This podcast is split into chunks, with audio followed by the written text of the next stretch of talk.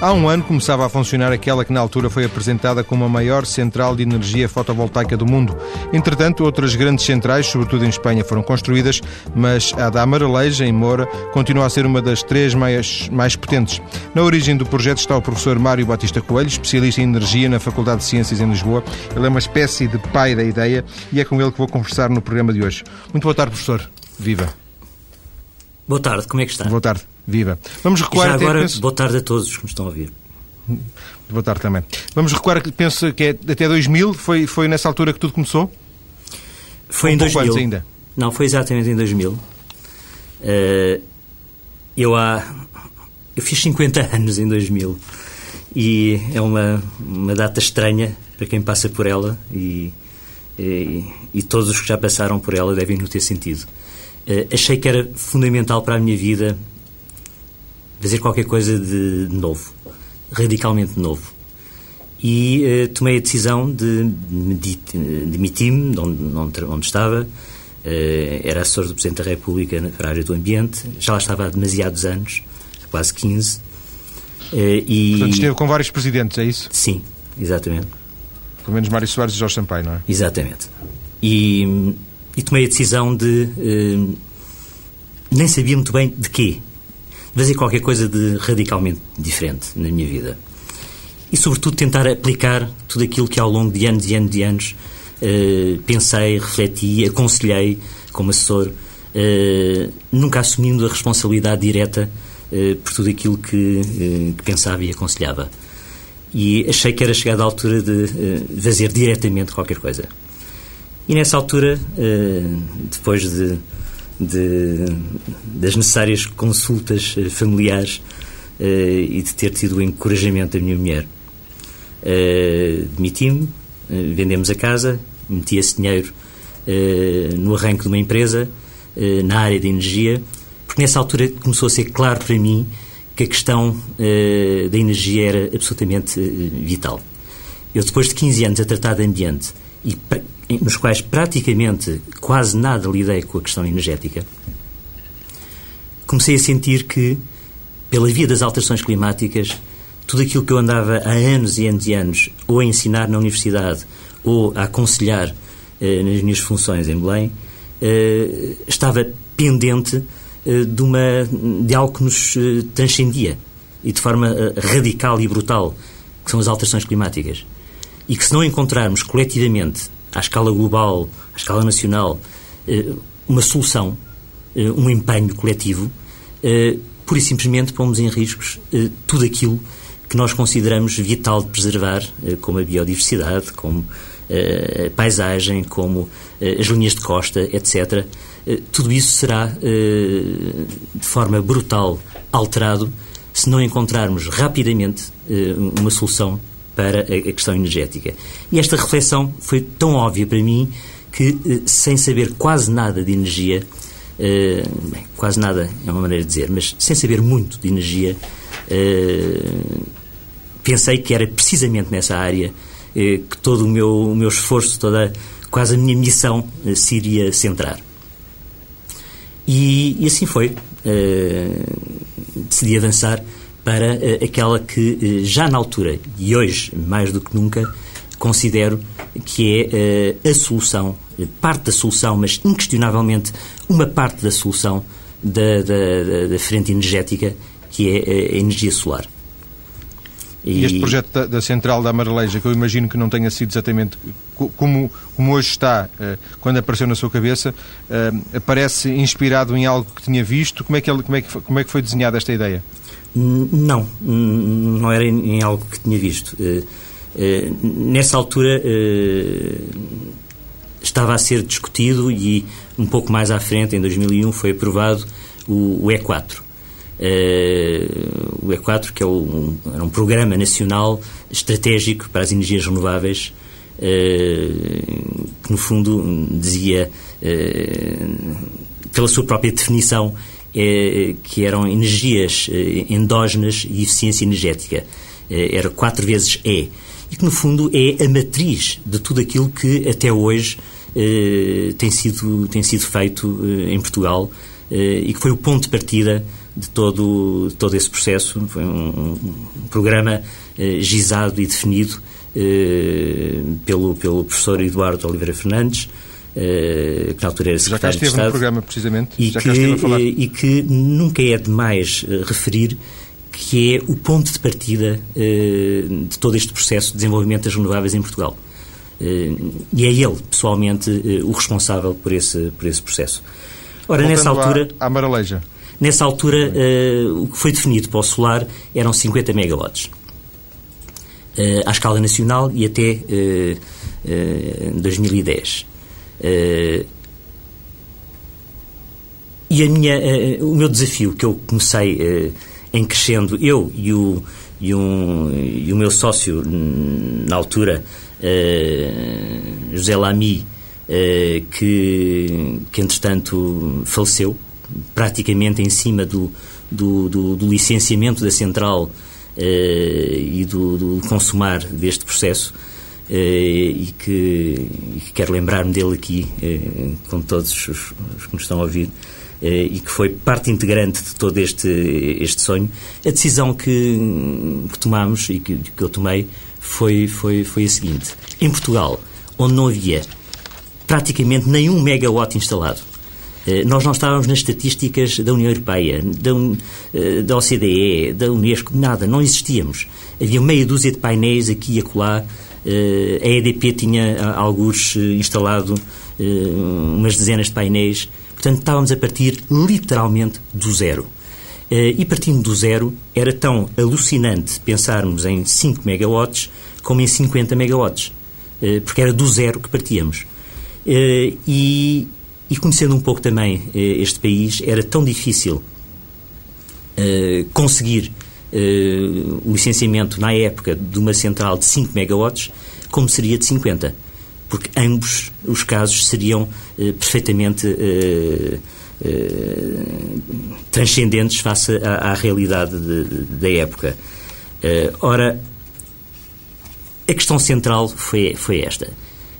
E a reflexão que esteve subjacente a tudo isto foi a seguinte. Havia um nó górdio. O preço do solar era alto, do solar fotovoltaico. Era alto porque não havia escala, não havia dimensão, não havia fabrico massificado. E porque não havia escala, o preço era alto. E era um nó górdio que andávamos há anos e anos e anos, há mais de duas décadas, eh, em torno deste, deste processo insolúvel. E o, o- o- que senti na altura foi, eh, se se conseguisse escala a um nível inimaginável à época, talvez se conseguisse, de um só golpe, fazer descer drasticamente os custos eh, do solar. Eh, Eu mais à frente explicarei que esta reflexão, eh, sendo na altura a reflexão que se devia ter, eh, foi errada. Eh, Mas eh, à época era tudo menos errada, era, era quase óbvia. Voltaremos mais à frente a essa questão. Muito bem. Ainda- Moura. Porquê Exatamente. a Maraleja? Porquê Moura? A radiação solar era e é francamente boa. Uh, os contactos que tive com o Presidente da Câmara uh, foram uh, inesperadamente uh, favoráveis. Inesperadamente porque falar de algo que pura e simplesmente não existia e a uma escala como aquela, eh, dificilmente qualquer Presidente da Câmara eh, teria a imediata eh, receptividade que eh, este Presidente teve, eh, e efetivamente teve-a. Eh, talvez pela sua formação eh, financeira, eh, ele, eh, ao ler os números, ao ver um esboço de, de, de business plan, ele teve a intuição imediata de que aquilo era possível. Eh, e isso é, eh, é extraordinário, porque eh, tive muitos contactos com muitos presidentes da Câmara eh, na altura e eh, essa reação foi tudo menos eh, corrente, é óbvia. Portanto, a reação do Presidente da Câmara de Moura foi, foi, foi diferente da, da generalidade das reações que obteve. Eh, De certo modo foi. De certo modo foi e a decisão que ficou tomada eh, seria Moura. A partir daí, a questão que se colocava era, bem, temos um enquadramento que é 50 megawatts, que se vai fazer algo de alguma dimensão, esgota-se esse plafond de 50 megawatts. Portanto, o primeiro combate, e que foi moroso, demorou hum, três anos, foi complexo, eh, tribuladíssimo, foi mudar a legislação e passar o plafond de 50 para 150. Porque seria absolutamente absurdo esgotar num só projeto esse plafond. Até porque há duas componentes completamente distintas, mas ambas com imensa valia, que é a produção descentralizada de energia através de microgeração, através da instalação de pequenos, pequenas centrais, microcentrais nos telhados.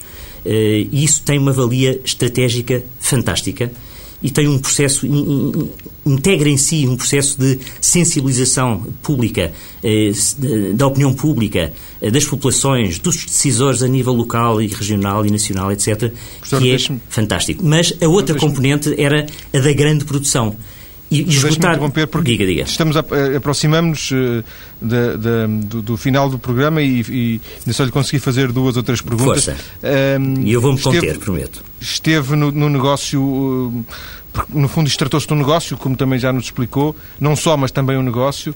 Uh, esteve algum tempo, depois acabou por vender a, a, a empresa. Porquê é que saiu?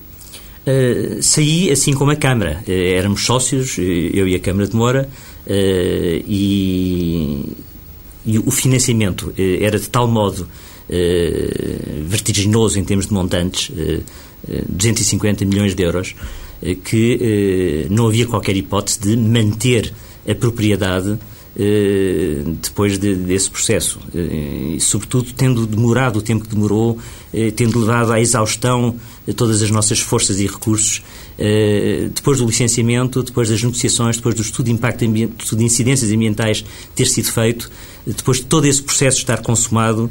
Era eh, inevitável. Era eh, inevitável. Era inevitável. Eh, Mas não estava nos tentámos? E tentámos, tentámos afanosamente que fosse a Galp ou a EDP a comprá-la e não tivemos absolutamente qualquer sucesso. O que mas, não deixa de ser estranho. a falar com eles? Sim, claro. Chegaram... Houve negociações com eles, houve contactos exploratórios, houve.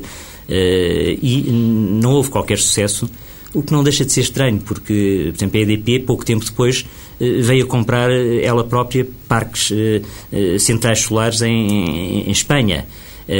Mas na altura não estava na estratégia da, da empresa, nem de uma nem de outra, e tivemos um insucesso nessas demarches.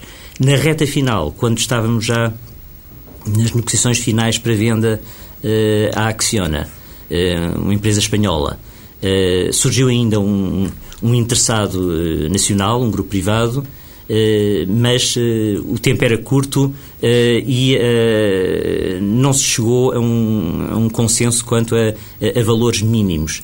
E acabaram por vender a Acciona. E acabámos por vender a Acciona e, entretanto, eu e a Câmara saímos do processo e, e a Acciona construiu a central em, em 30 segundos, professor, para fechar esta primeira parte, eh, disse-nos que, que, vendeu a casa para, para financiar a empresa. Com o que ganhou, deu para comprar uma casa nova? Não, não, não, espera aí. É que, além de tudo mais, eh, isso esgotou-se em dois ou três anos, ou um ou dois. Sim, esse Depois disso, endividei-me eh, até à ponta dos cabelos na banca. Uh, e ainda estou neste momento às voltas com, com essa questão. Ainda paga essa fatura, é isso? Uh, mas pago-a integralmente e com custos brutais. Então foi um mau negócio? Não, foi um fabuloso negócio uh, em, em, termos de concretização. Em termos pessoais meus, eu devido. Em termos do meu ego, foi fantástico. Porque, de facto, consegui levar a, a, avante algo que ainda hoje é um marco em termos internacionais. A nível da minha vida conta, pessoal, da minha sim, vida familiar. Isso não. Isso foi, foi um pesadelo que durou sete anos e só por muita obstinação é que se houvesse uma lógica económica, isto teria acabado ao fim de dois, três anos. Eh, porque houve uma empresa eh, que tinha como único objetivo conseguir algo que era mirífico, que era uma fantasia, que era uma miragem. Professor, uh, desculpa, e, e, portanto, sem entradas, entretanto. Foi uma vamos missão. Vamos ter as notícias daqui a 30 certeza. segundos. Vamos voltar daqui a bocadinho para perceber Ótimo. as potencialidades da energia solar. Até já. Voltamos hoje a falar de energia solar com aquele que já aqui chamei de pai da central fotovoltaica da Amareleja, em Moura. Mário Batista Coelho é professor no Departamento de Energia da Faculdade de Ciências da Universidade de Lisboa. Está em estúdio, já, estivemos, eh, já estive com ele a conversar uh, na primeira parte. Proponho, professor, que começássemos esta segunda parte ouvindo o Presidente da Câmara de Moura. Ele foi entrevistado pelo jornalista da TSF, Carlos Júlio. José Pós de Mina mostra-se esperançado em que novos projetos venham nesta área, nesta área do solar, venham para o seu Conselho temos um, um, grande recurso e uma grande potencialidade a nível local, somos dos conselhos com maior horas de, de iluminação ou de radiação solar, e isso naturalmente é, é uma vantagem.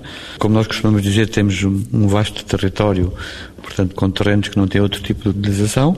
E, portanto, aproveitámos uma proposta que nos foi apresentada lá no, no ano 2000, portanto, uma empresa que nos contratou com uma ideia de desenvolver um projeto que não era bem este que acabou por ser concretizado, a ideia tinha alguns contornos diferentes, depois fomos trabalhando em conjunto, criámos uma empresa na qual a Câmara assumiu o papel de liderança, que foi a Ampere, e com base nessa empresa conseguimos levar a que o projeto hoje fosse uma realidade, o que naturalmente é, é um motivo de orgulho e satisfação e que mostra que a estratégia e o caminho que definimos foi o correto. A empresa depois foi comprada por outra empresa uh, privada.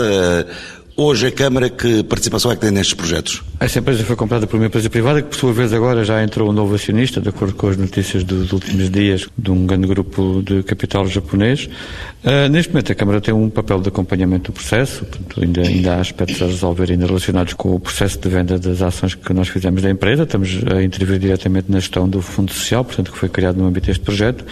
E também estamos neste momento já a trabalhar através da empresa municipal que criamos na preparação e no desenvolvimento de novos projetos na área de energia solar, eh, quer continuando este trabalho no âmbito fotovoltaico, nomeadamente a nível da investigação e da criação de um laboratório que já começou a funcionar com dois técnicos que contratamos e que é financiado por esse Fundo Social e que poderá vir a também a ser financiado pelos fundos comunitários. E estamos neste momento a desenvolver eh, negociações com empresas para investimentos concretos na área do termosolar. As componentes do projeto que foram definidas, a central portanto está concluída e a funcionar em pleno, a fábrica está também neste momento a funcionar em pleno, emprega cerca de 100 trabalhadores, está a criar o tal fundo social. Eh, temos uma parceria com uma cooperativa de habitação lar para todos que vai fazer uma construção de um parque habitacional sustentável de custos controlados, que era uma das componentes do, do projeto. Portanto, desse ponto de vista as coisas estão, não é apenas meras intenções, portanto são realidades concretas. Neste momento eh, este projeto ligado com o solar já mexe com muita gente a nível do Conselho? Sim, já mexe com muita gente, tanto a nível do emprego direto, quer na central, quer na fábrica, a nível da própria empresa municipal que nós criamos e também a nível das implicações indiretas e, sobretudo, também a nível da própria projeção e da notoriedade que o Conselho de Moura acabou por alcançar em virtude da realização destes projetos e também de parcerias que neste momento temos estabelecidos. Temos um projeto de âmbito europeu que é o segundo Flower, com representantes de sete países. Temos uma rede de âmbito nacional que é a Rede Ecos e quer uma quer outra são lideradas pelo município de Moura e que tocam muito estes temas e que são importantes também do ponto de vista da sua valorização e da projeção de Moura e também na perspectiva de procurarmos com eles também atrair outros investimentos para o Conselho. Um ano depois de, deste projeto da Central estar a funcionar, notam-se já sinais positivos na, na, vivência do Conselho? Os sinais positivos que se notam derivam da, da, criação do emprego, ainda não é aquilo que nós gostaríamos, naturalmente que há, há ainda um caminho importante a percorrer, que passará pela criação de outros investimentos, mas sobretudo o que podemos dizer é que, apesar da situação do Conselho de Moura ser complicada do ponto de vista do desemprego, estamos a falar de mais de mil desempregados inscritos no centro de emprego, eu diria que se não tivessem sido estes investimentos, a situação eh, do Conselho seria, seria muito pior e hoje, apesar de tudo, há alguma expectativa e alguma ideia de confiança e de esperança relativamente ao futuro. Portanto, esta central, uh, neste momento, uh, já está a funcionar em pleno? Já está a funcionar em pleno desde dezembro do ano passado. Que energia produz? Produz, uh, em termos quantitativos, é uma parcela grande de energia? Sim, é uma parcela grande. Estamos a falar de, do abastecimento para 30 mil lares portanto, durante, durante o ano, servir de 120 mil pessoas, o que significa que praticamente uma área importante, por exemplo, do Distrito de Beja, podia viver apenas com a energia produzida por esta central. Se tivermos em conta que há aqui outras pequenas centrais no Conselho, Conselho, temos a central como é a do Alqueva Hidroelétrica. Vai ser agora ampliada, está a ser ampliada? É? Significa que temos aqui numa zona que é de facto hoje um importante polo de produção de energia, ainda por cima energia que não polui o ambiente, como é o caso da, das hidroelétricas e como é o caso da solar e como outras iniciativas que estão em preparação. E há novos projetos em marcha? Há neste momento projetos em marcha. Há um pedido de autorização aprovado por uma pequena central de biomassa com uma capacidade até 7 megawatts e estamos neste momento a desenvolver eh, negociações com empresas visando a criação de centrais de produção de energia termosolar. Agora aqui o que precisamos é que haja uma atitude positiva por parte do Governo que tem que fazer modificações no âmbito da legislação de forma a criar uma tarifa atrativa e de abrir processos ou de concurso de outra forma que permitam a instalação dessas centrais, até porque neste momento temos sol, temos o recurso, temos território, temos empresas interessadas e com capital para investir. É necessário agora que nessa matéria do termosolar, portanto, o Governo retifique a sua posição e, e facilite a sua utilização. Volto então à conversa com o nosso convidado, Mário Batista Coelho. Eh, de acordo com, com imagino, com, com, os estudos que fez e com as informações que tem, Moura, eh, imagino que não tenha propriamente nenhuma particularidade face à, à região.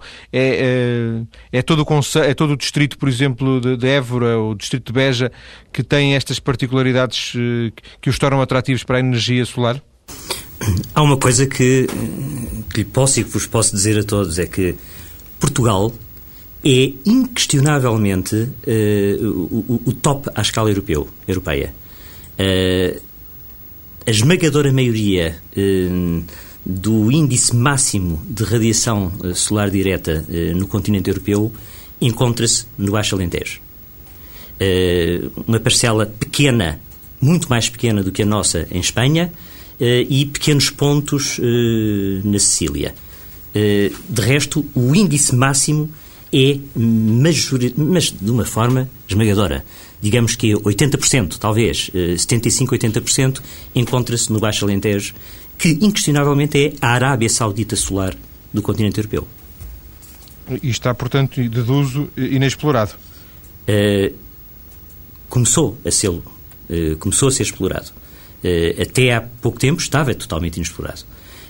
neste momento, digamos que é inquestionavelmente o, o, o nosso recurso endógeno mais qualificativo eh, específico que nós temos. Eh, qualificativo, qualificado, digamos assim, mais do que qualificativo. Sim. Porque, mais...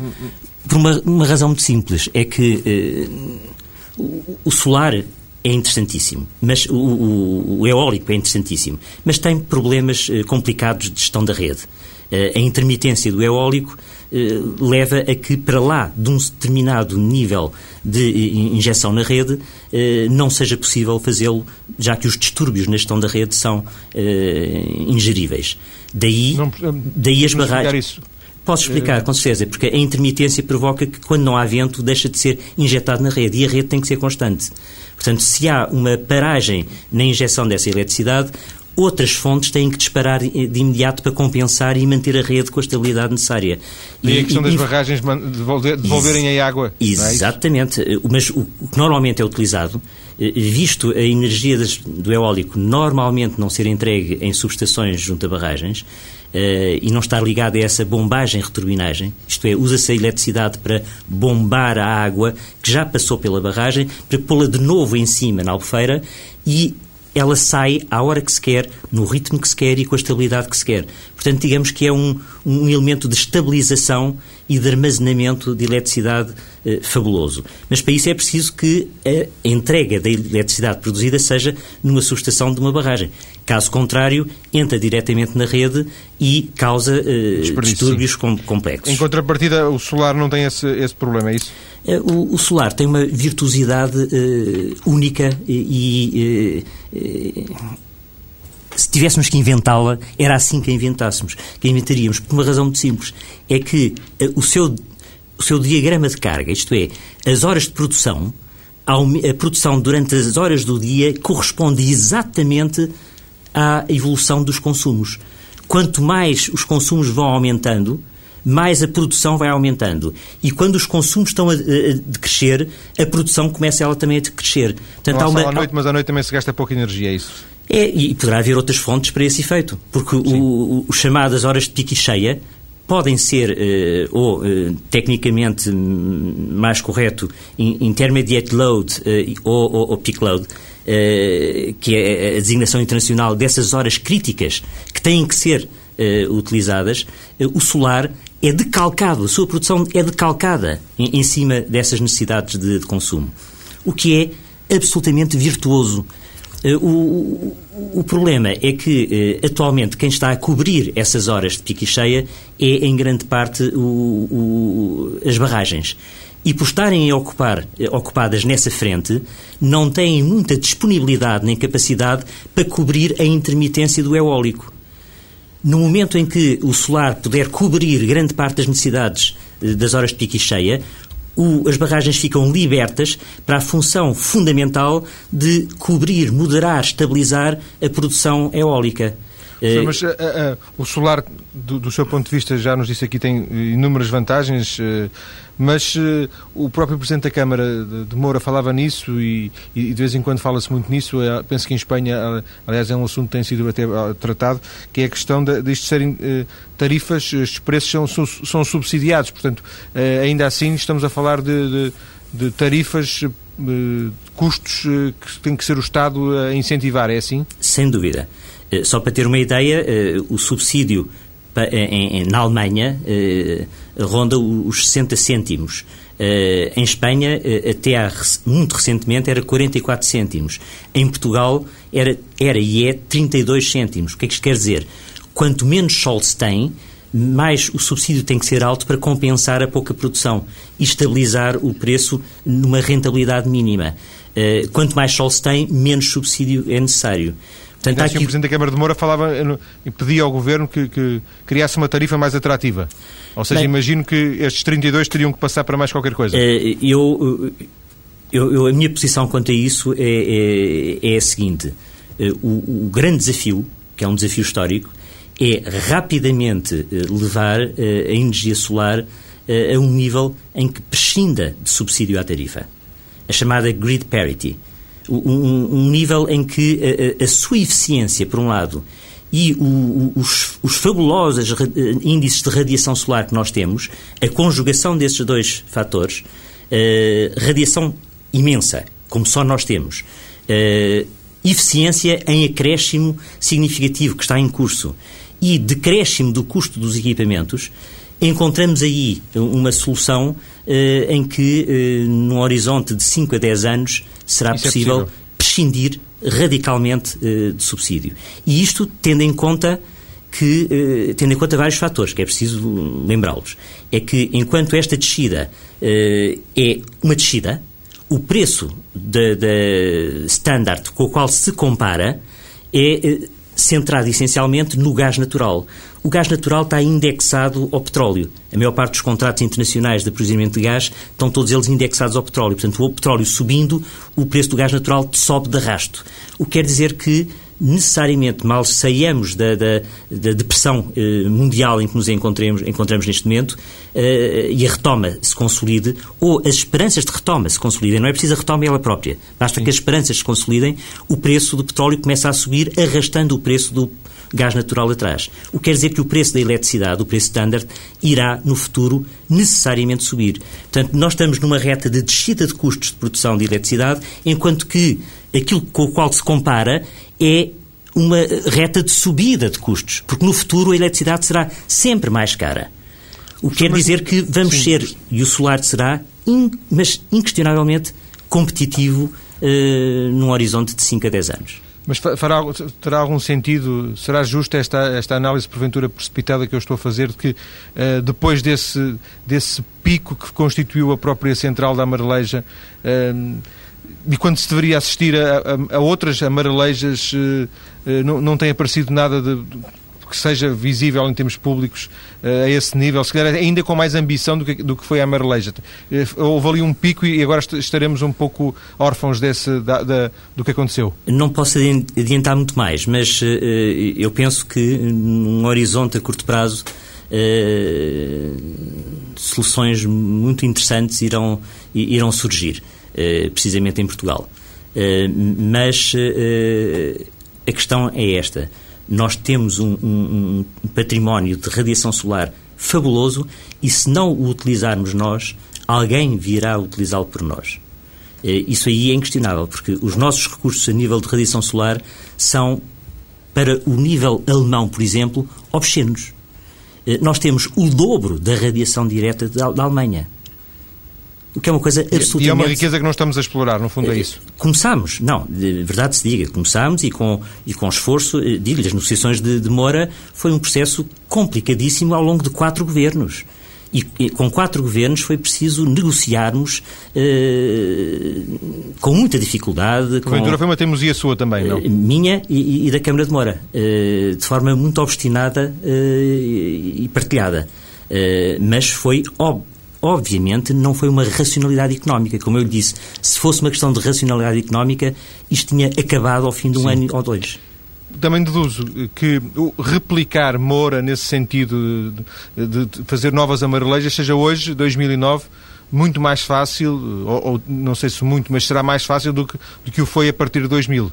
É, é, em termos de eh, de aceitação da ideia. De aceitação, então, de, isso sem dúvida. Mercado. Eh, na altura, eh, praticamente não havia legislação. E a que havia tinha um, um cap, uma, um limite de, de 50 megawatts, que felizmente foi, conseguimos mudá-lo para 150, depois de muita negociação com dois governos. Eh, de modo a que a utilização de cerca de 50 por Moura deixasse de fora, para nomeadamente a microgeração, 100 megawatts, isto é, o dobro do que existia antes. Sim. Foi como que um compromisso eh, nosso de que, eh, muito bem, vamos utilizar uma parcela muito grande, mas o que deixamos é o dobro do que estava. E isso foi conseguido. E, de alguma forma estaremos também ainda à espera de, de, de outras tecnologias que, que possam aparecer, que, que permitam tirar mais partido uh, de, das radiações solares? Estamos e já apareceram. Já existem? Sim. Mas não estão ainda, não são ainda, digamos, banalizadas? Não. Mas vão, vão aparecer em breve, é, é um pouco isso? Muito em breve. Estamos a falar em, em, termos internacionais, não necessariamente da realidade portuguesa. Como claro, é? claro, claro. Sim. Muito em Mas, breve. Eh, elas vão aparecer em breve, é isso? Muito em breve. Um, tanto quanto conhece, esta realidade do, do, do solar é, é, universal? A preocupação é já hoje universal? Absolutamente. Uh, e neste momento digo-lhe uma coisa que é, que é espantosa. É que uh, até hoje a tecnologia que usamos, o, o que é espantoso, é uma tecnologia que, é apropriada e propositadamente definida para países sem sol. isto é, a Alemanha e o Japão países com escassíssimo sol, escassíssima radiação direta, é precisamente nesses países que atingiu o máximo a tecnologia atual. Porque, efetivamente, é para esses países e para esses contextos que ela foi definida estrategicamente. Falta, Neste momento. Tecno... Exatamente. Uma tecnologia que seja adaptada a países de, de forte incidência solar, como é o caso de Portugal e de Espanha, etc., não é? Exatamente. Professor, vamos uh, continuar a nossa conversa daqui a pouco. Uh, vamos voltar daqui a alguns minutos. Na terceira parte vamos alargar a discussão uh, neste tema que, que lhe é muito caro, que é das potencialidades da energia solar, por exemplo, em Portugal. Vamos até aproveitar para conhecer um carro ou carros que usam e se deslocam com essa energia. Até já.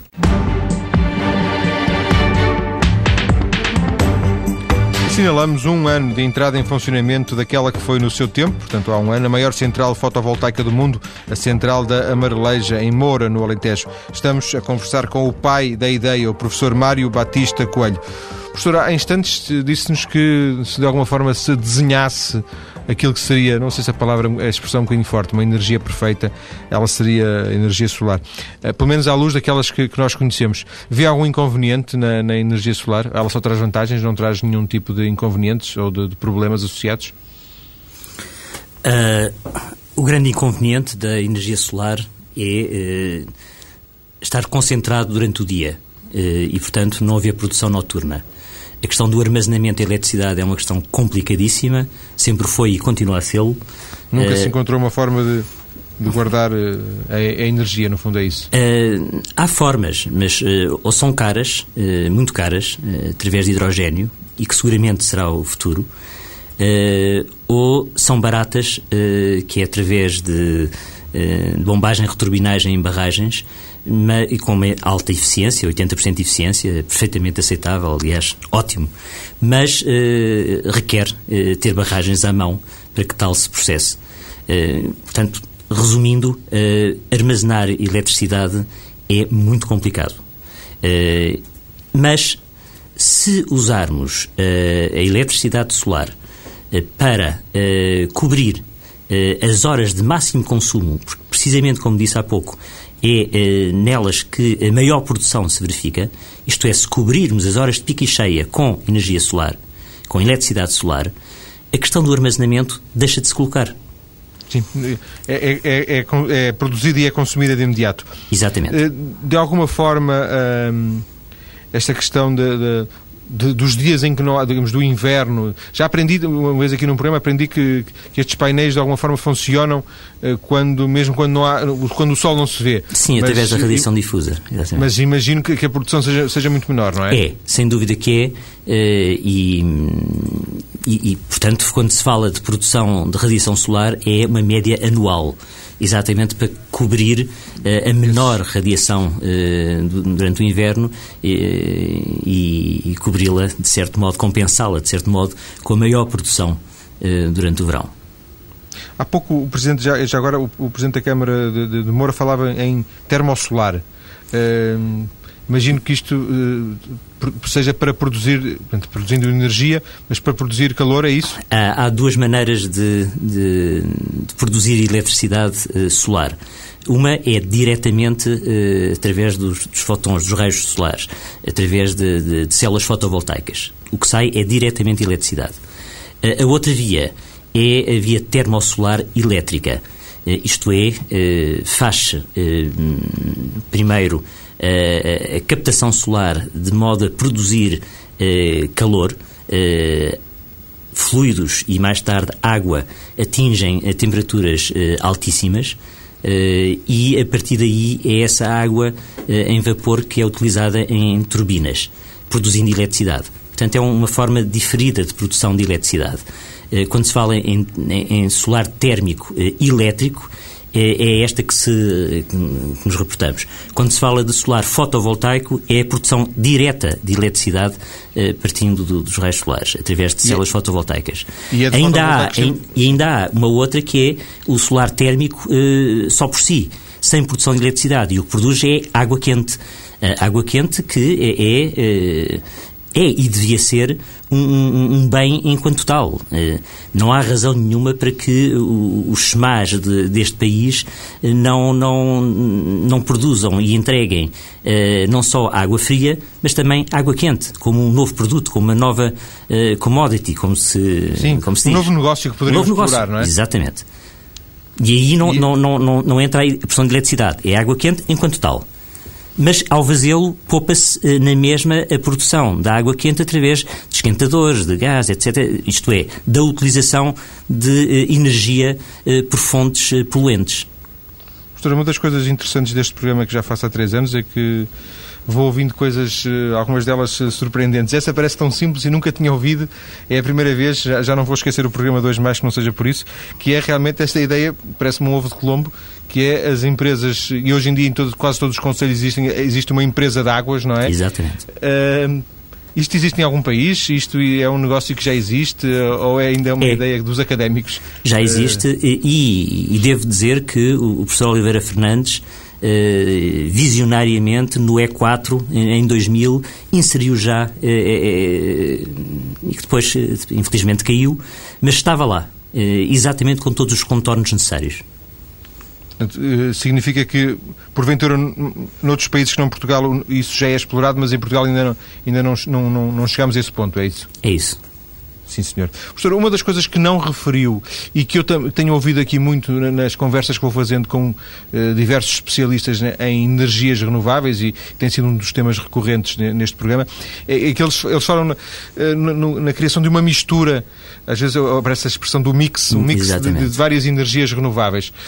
Um, não referiu porque é um entusiasta uh, acérrimo da, da energia solar ou, hum. ou, não referiu porque não calhou? Não referiu. É, a vantagem não... de, de conciliar conciliar as várias energias renováveis? Sem dúvida nenhuma, não referi porque não calhou. Aliás, indiretamente até referi porque ao referir que eh, se o solar cobrir grande parte das horas de pico e cheia, que é exatamente as horas da sua produção, uh, liberta, ou poderia libertar nesse contexto, uh, uh, as barragens para Sim, a função vital de moderação, de nivelação, de estabilização dos fluxos eólicos. Eh, o que quer dizer que eh, a ligação virtuosíssima entre as três é, é, é, óbvia. Uma liberta a outra para ter uma função fundamental para que o eólico aumente de capacidade de produção. Caso contrário, não consegue, porque a rede não, não tem capacidade de absorção da sua intermitência. Mas se houver o hidráulico que cobre, anula essa intermitência, pode-se aumentar o, o eólico. Mas para que o. Repito, que é para, para, que fique bem claro, para que o, o, as barragens o façam, é imprescindível que sejam libertadas da sua função atual. Eh, que é se, produzir energia elétrica durante as horas de pico e cheia e só poderão ser uh, se o solar entrar de forma massificada. Para compensar, sim, para compensar. Exatamente. Há em Portugal várias eh, pessoas, naturalmente, já algumas delas passaram por este programa ao longo de, de, várias emissões, pessoas que apostam na energia solar, até para possibilidades menos, eu diria, convencionais. O próximo convidado aposta em veículos movidos a energia solar. Muito boa tarde, Paulo Carvalho. Boa tarde. Viva. É ainda esta sua experiência, ainda isso mesmo, a experiência é uma coisa experimental ou, ou, já é um pouco mais sério do que isso? Uh, já é um pouco mais sério porque este, este trabalho que eu tenho desenvolvido, uh, aliás, o, o, carro que eu me desloco na, aqui nas minhas, faço nas minhas locações diárias, já tem cerca de 15 mil quilómetros. Portanto, já, já há vários anos que, que, que tenho andado a desenvolver esta ideia. E, e a ideia, uh, sintetizando, é a aplicação da energia fotovoltaica na locomoção de veículos.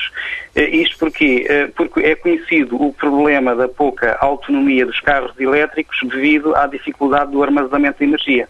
Portanto, o que eu fiz foi tentar contornar este problema adicionando ao veículo uma fonte de energia, ou seja, os painéis fotos, uh, fotovoltaicos, o que, na minha opinião, faz todo o sentido num país como o nosso, com muitas horas de sol. E, portanto, o seu carro, por, aquilo que eu percebi também, eh, também vi na, na, imagem, tem no tejadilho um, um, painel fotovoltaico. Não sei se isto é correto dessa maneira, mas é mais ou menos isto, é? É mais ou menos isso. São, vários painéis uh, que produzem aproximadamente cerca de 400 watts hora uh, e que, e que hum, dão uma, uma extensão de autonomia uh, bastante grande. Este, este, este trabalho, este não é o único carro que eu, que eu já alterei, um, já, já fiz trabalhos semelhantes para autarquias, para carros que já estão ao serviço, neste momento já estão ao serviço de autarquias, com resultados bastante interessantes. Mas o, a, o carro eh, move-se diretamente a energia solar ou a energia solar compensa, ajuda a, a, energia elétrica, digamos, as reservas que, que estão na, em acumuladores de, de, de energia elétrica? É, é, exatamente, a ideia é essa. A ideia é, no fundo, ajudar as baterias, carregar as baterias e ajudar as, as baterias no, no, esforço que fazem uh, da, da, da, locomoção do é um veículo. reforço É um reforço das baterias, é isso? E, exatamente, exatamente. Mas eu quero aqui deixar bem claro que o meu carro uh, anda exclusivamente com a energia que é produzida pelos painéis que tem no tejadilho. Ou seja, uh, não, isto aqui não há milagres, quer dizer, a energia que é produzida pelos painéis é cerca de 25% da energia do consumo médio que o carro faz quando vai em andamento. Mas temos que ter em atenção que este carro, o carro elétrico, uh, tem a vantagem, quando está parado num semáforo ou numa outra situação qualquer, o consumo é zero e os painéis continuam na mesma a produzir energia, ou seja, a armazená-la nas baterias. Quer dizer que não gasta dinheiro em combustíveis, eu diria, em combustíveis fósseis, não é? Eh, sim, para as minhas deslocações dentro das localidades. Eu penso que esta é, esta é uma ideia, que, que, é uma alternativa para as pequenas eh, deslocações dentro das cidades. Eu, eu uh, também desenvolvo um outro, um outro trabalho, também com carros movidos a energia solar, que os construo de raiz, que são os pequenos veículos que, já, que já têm uma relação potência, eh, uma relação peso-potência eh, diferente, portanto, a potência que é produzida pelo painel, e visto o carro ser um carro mais pequeno e muito leve, já tem uma autonomia eh, ilimitada e em que utilizo esses pequenos carros em atividades nas escolas, uh, no, dirigido mais a, ao primeiro e ao segundo ciclos, na, no âmbito da prevenção rodoviária e na sensibilização para a utilização deste tipo de energia e, e evidenciando as suas potencialidades. Mas o Paulo, qual é, qual é a sua, qual é o seu objetivo? É ganhar, ganhar dimensão para poder isto um dia ser produzido em série? É apenas alertar? Não tem tanto o objetivo do negócio? Há, há por exemplo, patentes para registar? Como é que, como, quais são as suas expectativas? No fundo, no fundo, o que me move para já, eu gosto de trabalhar nesta área e de, de desenvolver, uh, porque penso que isto é um campo que, que, que, tem muito ainda para crescer. E também para agitar consciências para que uh, uh, a opinião pública, e eu trabalho muito junto das, das crianças, para que eles comecem a perceber que de facto existem alternativas e das potencialidades que o fotovoltaico pode trazer, até porque as células fotovoltaicas, eu já trabalho com células fotovoltaicas há mais de 20 anos e o que eu tenho notado é que tem havido uma evolução, embora lenta, mas consistente das células, ou seja, as células têm vindo cada vez a serem mais eficientes ainda estão muito longe do que, do que nós gostaríamos, eh, mas eu penso que caminhamos para, para lá. Mas está a, pensar vender a ideia a possíveis investidores ou não passa por aí o, o seu objetivo? Uh, sim, é, é assim, a ideia pode ser, pode ser vendida e pode, aliás, eu já, já tenho feito alguns trabalhos, como já referi, para, para autarquias né, com, com veículos deste género, mas uh, também devo referir que economicamente ainda não é muito viável pelo, pelo preço elevado das, quer das células, quer depois de todo o equipamento eletrónico que, é, que foi desenvolvido por mim para conseguir tirar o máximo rendimento dos painéis, porque este, isto é uma utilização muito diferente do que é termos um painel numa estrutura fixa, em cima de um telhado, uh, com a inclinação ideal, virado para sul, etc. Não, aqui é diferente, os, os painéis acompanham o veículo, portanto nós temos, temos que pensar que há alturas que uma parte do veículo pode estar à sombra e outra parte pode estar ao sol, portanto eu desenvolvi uns circuitos eletrónicos para otimizar e para tirar o máximo rendimento das células uh, para poder ter um, um melhor, um melhor, melhor efeito. sim. Agradeço a Paulo Carvalho o contacto e, e, o relato que nos trouxe da sua experiência. Os ouvintes interessados podem ver o carro solar e, e genericamente os projetos de Paulo Carvalho a partir da nossa página maiscedo.tsf.pt. Volto ainda à conversa com o Mário Batista Coelho. Uh, professor, o, o, que dá a ideia a este, este caso é que uh, finalmente estamos, estamos a dar genericamente passos, mas ainda estamos um pouco na infância daquilo que poderá vir a ser as potencialidades da energia solar. Isto faz algum sentido o que eu disse? Faz todo sentido. Eh, e o, o, o ponto central da, da, da, questão, como aliás foi aqui referido uh, uh, por este senhor que acabou de, de apresentar o seu projeto, uh, é, é as células, a sua eficiência e o seu custo. Nos últimos anos, nos últimos 20 anos, verificou-se não só uma subida de eficiência significativa, como uma descida do preço. Uh, ambas foram significativas, mas não revolucionárias. Isto é, foram uma subida paulativa da eficiência e uma descida paulativa dos custos. Isto por uma simples razão, é que não houve uma ruptura tecnológica, nem a questão da escala teve um efeito eh, eh, disruptivo, de, estrondoso não teve nenhuma nem outra. O que se verificou foi eh, que, por ganhos tecnológicos, exclusivamente por ganhos tecnológicos, houve um aumento de eficiência que gerou uma diminuição do custo. Pequenos passos, no fundo. Pequeninos passos.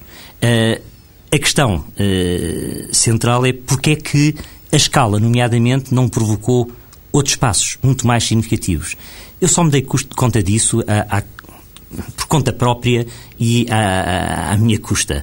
Uh, eventualmente sou estúpido, mas uh, uh, o mercado desconhecia completamente isto e a esmagadora maioria dos especialistas não se davam conta disso também. Não digo com isto que não houvesse quem o soubesse, seguramente haveria.